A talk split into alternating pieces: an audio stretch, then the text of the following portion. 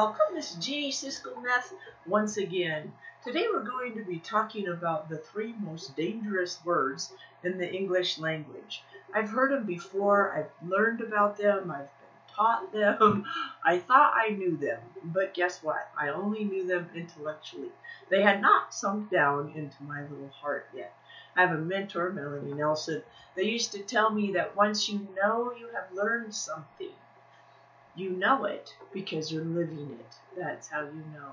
And I'm really good about having an open mind at trainings and listening to what people have to say. And I like looking for different perspectives and seeing what people think and how they process information. But those little words, are you ready for them? The three most dangerous words in the English language? Yeah, are you ready? Good. They are I know that. Three simple words. I know that. The problem when you utter them is that you immediately shut off all learning and all information that is coming into you. And I thought I didn't have a problem with it. Like I was saying, I go to training. Sometimes I'll attend the same training two or three times. I truly believe that repetition is the second law of learning. And so I know that I need to listen to stuff more and more. I thought I knew with my heart that those words, I know that, were not a problem for me. However, drum roll please, right? The other day I had a radio interview scheduled with Mike Schikman. Mike Schikman used to be the basketball announcer for James um, University for Mad- for oh, now I can't think of it. James Madison University, the boys basketball um, announcer, and now he has a talk show uh, back east in Virginia. And I had contacted him, or he had contacted me. I don't remember how it happened, but we had a radio interview set up for January 30th at 3:17, or so I thought. That's when I had it in my schedule I was getting ready for it. I had planned my whole day around it. My son had a basketball tournament that day. That's why I was so excited to be talking with Mike. We are a basketball family. My son is six foot ten and is being very heavily recruited this year. He's a senior in high school, and so and we've looked at James Madison. I actually uh, spoke to um, a couple of people there about coming and speaking, and so to be able to be on his program, I was just very excited and waiting for the moment. My son's game went from 1 until about 2.30, and so I knew right after the game I'd have to get ready. When I left my son's game, I looked at my phone and saw that I had missed two phone calls, and I had an email, and I looked at them, and they were from Mike, and he said, you missed your appointment today. I'm very disappointed. And um, immediately I said, what? It's not till 317. Well, guess what? The appointment time was 317 Eastern time, not Mountain time. It should have been 117 Mountain time. And I would at first I couldn't figure it out. I spent about three hours trying to figure out what had happened. Well, did I did I you know do set the wrong time? No, I looked at the appointment in my my phone. I had it at 117. Then the question was, well, did I did I not set a reminder? Then I said, oh, and then it dawned on me, right? The moment of realization, crystallization, whatever you want to call it. The moment the dewdrop forms, I realized that I had received the notification earlier. In fact, I was getting ready to leave for Max's game, and I ignored it because I said, yeah, I know that. I'm waiting for it. I've been hoping for it. I'm excited about it. And I never read the time. I never read the time. And because those three little words, I know that, stopped me from confirming and reading what I had put in there to remind me. So I beg of you to please learn from my mistake. But it did turn out okay. I got to tell you, I felt very, very lucky. Um, once I, I figured it out, I immediately shot Mike an email. Hold on, I didn't shoot Mike. I sent Mike an email uh, telling him he had every right to be disappointed and upset. and I was profoundly sorry for what had happened. And um, you know, I there was no excuse for it. I'm sorry, and I feel very blessed and very lucky because he sent me an email back and said, "Don't beat yourself up too hard. How about we try it again?" And so today, January 7th at 1:17, I will be on his radio show in uh, Harrisonburg, Virginia. So I'm very excited. The cost of not learning the lesson was very small, right? Have you ever had those experiences? You have a lesson come around and you don't learn from it? Each time you don't learn from it, the price tag goes up. Each time, you know, you stop for a moment and say, Oh, I got to learn from this experience. If you don't learn from the experience or you don't take the action needed, then the price tag goes up. It keeps going up and up until you figure out how, you know, what what price do you want to pay? At what point has it become painful enough for you to make sure that it doesn't happen again? Let me give you another example. Uh, I'm sure I'm sure some of you have had this problem before as well. I have I carry my phone my phone in my back pocket, and um, it fits nicely there. It works great. However, whenever I sit down, I'm a little bit worried about breaking or cracking the screen, so I pull it out of my back pocket and set it, you know, by wherever I am sitting.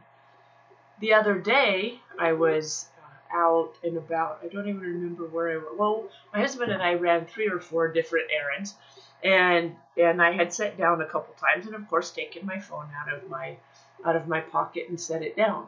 When I got home that evening, I realized it was gone. And I was like, no, my whole life is in there and I don't have it backed up anywhere. And we were trying to res- restore my calendar from Google Calendars. We were trying to, you know, find contacts. We were trying to rebuild part of my life from my phone.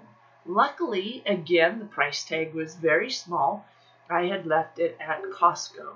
And the next morning, my son that was one of the places we had gone, and my son called. Actually, I think Costco called him, and it was my husband. My husband was called by Costco saying, Hey, we have your wife's phone here. And so I felt very blessed in that instance as well. So my calendar is now backed up on Google Calendar. So if something happens to my phone again, I at least know what my schedule looks like and I won't miss any business appointments or, or you know, family appointments, whatever. You, you know, you get a very full schedule. I remember when my husband, this was a while back, this was a few years ago now, but my husband got me my first smartphone and the difficulties in adapting to a smartphone for me were, you know, at the time they seemed seemed huge. Now I look back and laugh isn't that how it is? You you look forward or you, you deal with change and it's so difficult and you're struggling and it's oh, I'll never get through this. I hate this. Then you get on the other side of it and you're like, wow, this is really cool. I feel the same about my phone. It gets my email, I have my schedule, I have all my contacts. And now my, my challenge is is stop working. right? You can work forever. You can work, especially in this world of the global economy and the speed at which you can reach others and connect with the others, you can work seven days a week, 24 hours a day. And so James Ray taught me about harmony and about how, you know, a lot of people talk about balance, but you're, you'll never be balanced. You're just, you're leading with different parts of your life at different times. And there are different times in the day where I'm, you know, I'm working or I'm spending time with my family or and I'm spending time with just my husband and I or myself reading a good book or that's what life is all about, right? Harmony and what do I need to do now? What's my strength now? What am I dealing with? How can I make this easier? How can I make it better? So that is what I invite you to look at this week. Last week, how many of you remember your your invitation was to keep track of, of uh, what's going on and and some of you got back to me. Thank you so much for that. This week, I invite you to, to deal with some changes in a positive light. How is it going to get better? I'm sure that when the airplane was being built, there were some real problems. In fact, I know there were problems. I've read about them. You know, think about all the things that we have today that if someone hadn't struggled through, if someone hadn't persevered, we wouldn't have automobiles, airplanes, um, refrigerators, computers, telephones, smartphones, cell phones. It's amazing. Even technology is just incredible. My husband this morning was talking about, you know, how computers talk to one another and how they speak in zeros and ones. And it was blowing my mind because I don't speak in zeros and ones and I don't understand I don't understand how you can take a zero and a one and put it into a certain configuration and make it mean something. Or people that write code. Oh my goodness, you guys are amazing.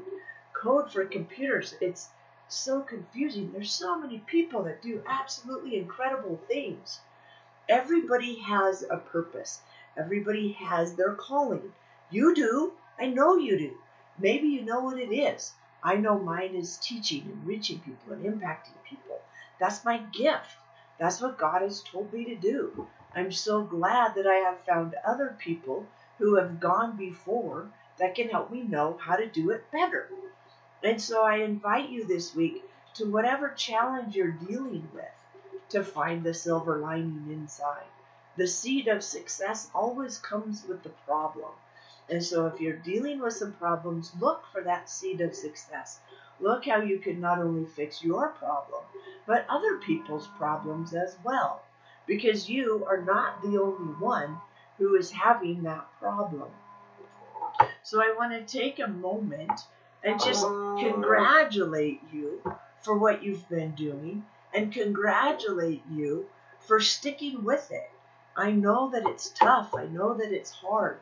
Everybody's got to stick through difficulties. Last night, my son had a really rough night. Someone tried to break into his truck at school. The other day, he had a broken window. His, his door wouldn't open. His cell phone had died. right? He lost his basketball game. It was a real struggle for him. We, you know, he's 17 years old. He's dealing with school and colleges recruiting and basketball and life and and everything that is happening. And so I just want to make sure that even though you're dealing with issues, everybody else is as well. And many times that's where you can excel. That's where you can help others. You've gone through the struggles, you know how to help. And so I invite you to find the seed of success in your problem. Please share it with me. Please go to my my uh, website jamiesiscometh.com. Get in touch with me. Let me know what you're doing. Let me know how things are going. Take a moment today and give me a five star rating on iTunes. We'd love to get a few more ratings on there, and um, I fully appreciate it. After you've given me a rating, let me know so that I can reward you. I Have some special bonuses here I'd love to pass on to you. Uh, not that I'm purchasing your rating by any means. If you feel I deserve it, please do it. If you don't feel I deserve it, then don't do it just for a free gift. But I, I'm integrity is one of the high core values that I have. Top of my list. And so I'm not asking you to do anything that you wouldn't do. I just know people get busy, and I'm just reminding you that we'd love to see those there. It also helps other people learn about this message, helps other people spread the word. Thank you so much for joining me yet again today. Have an absolutely spectacular day. We'll talk to you soon. Bye for now.